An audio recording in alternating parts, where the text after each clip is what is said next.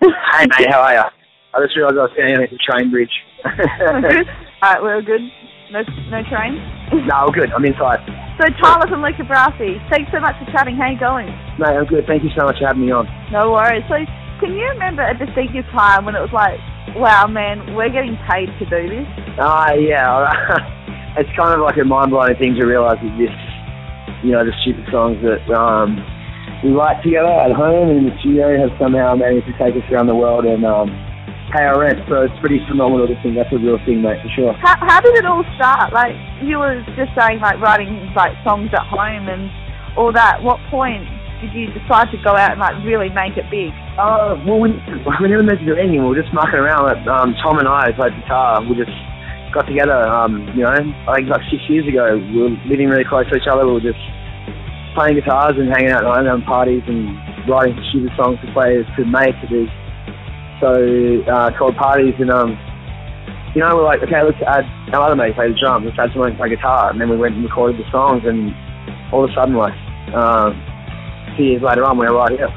Yeah, so li- living the dream, touring with Violent Soho at the moment. Even after so many nights seeing them, how do they still manage to blow you away?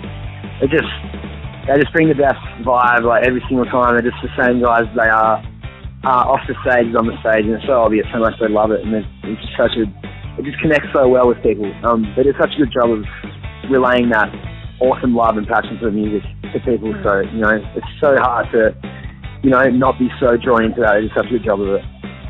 After spending time with them, are you finding that they're influencing your music or potentially maybe changing your sound a bit? Um, we spent a lot of time with the guys the last few few years, so I reckon there's probably a couple of things that have unconsciously like snuck in. Those boys can write like a pretty a pretty big hook and a chorus. So um, there might be a couple of things that have been uh, subliminally stolen from them, let's put it that way. So you're on the road heap. Once you finish a tour, obviously, like, another one's not going to be too far away, but do you ever just think, like, what did I used to do before this?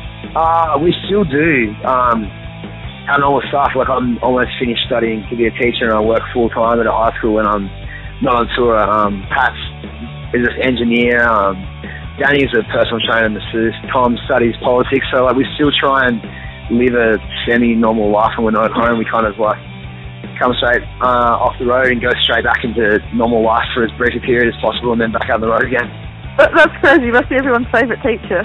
Yeah, it's pretty cool. I got, I got a fair bit of, uh, uh, fair bit of flack from the kids. They're pretty awesome. They're just, there's so much to talk about it, so it's really cool. Is it high school, so you're going to have to like be teaching exams and all that, and then you're like rocking out on stage and end up the rock yeah, and roll life? Yeah, I teach high school and they all just like harass the absolute hell out of me, but they're all legends, so it's really cool. Cool. So, I want to know, for you, is music and like an addiction or is it a love? Is it a love-hate relationship? How do you feel about music?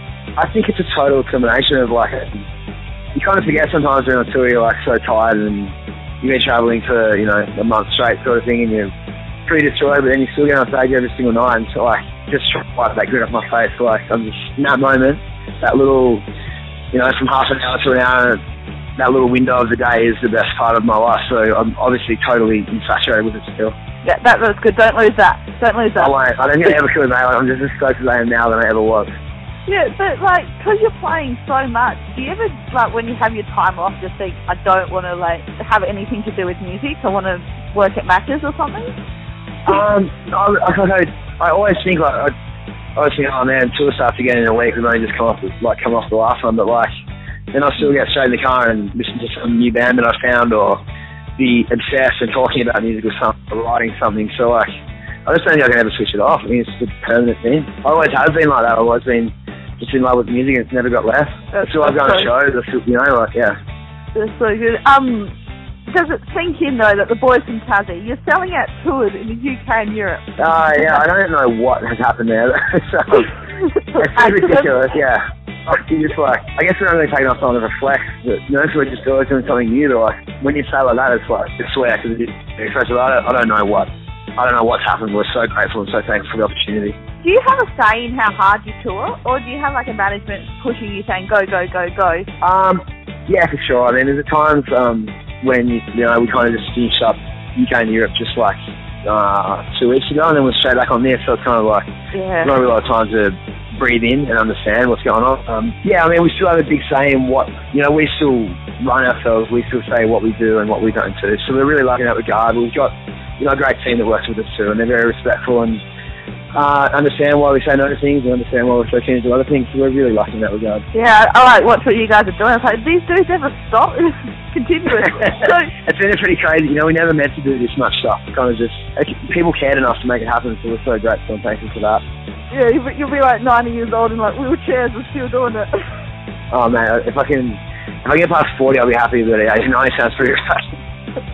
Hey, Tyler's opinion, what makes a killer gig? Just what do you come out of, like, watching one and just think, man, those guys smashed it? Just like, it's pure euphoria when it's one of those ones where you're just like, those guys are loving every single second what they're doing. That crowd is so appreciative.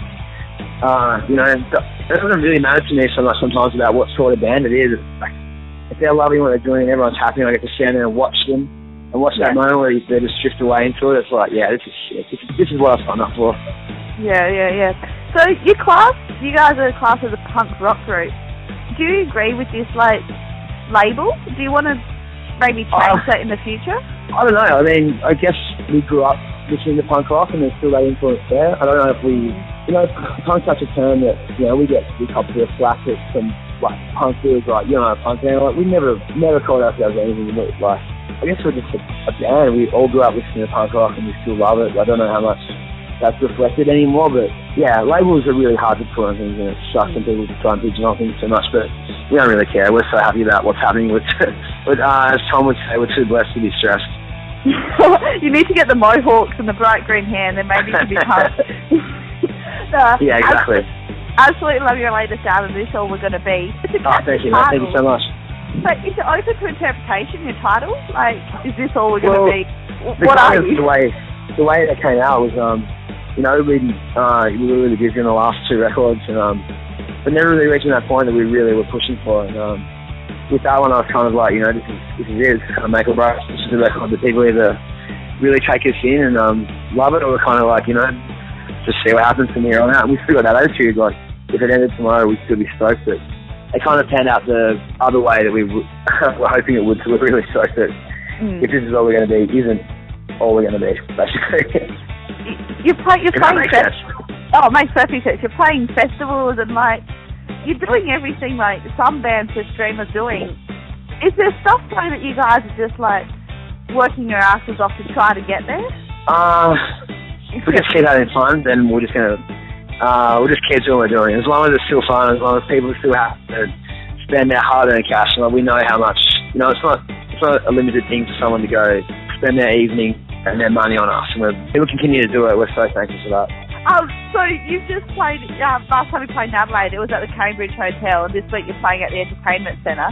What's your favourite type of venue to play at, like the Republic Bar in Hobart or some bigger stadium? I think there's like a, um, there's really good things about both of those things. I mean, there's, you know, I, last time was at uh, Fat Controller in Adelaide, I think. Yeah. Um, you know, it's that up front, you know, it's like a five, six hundred cap room.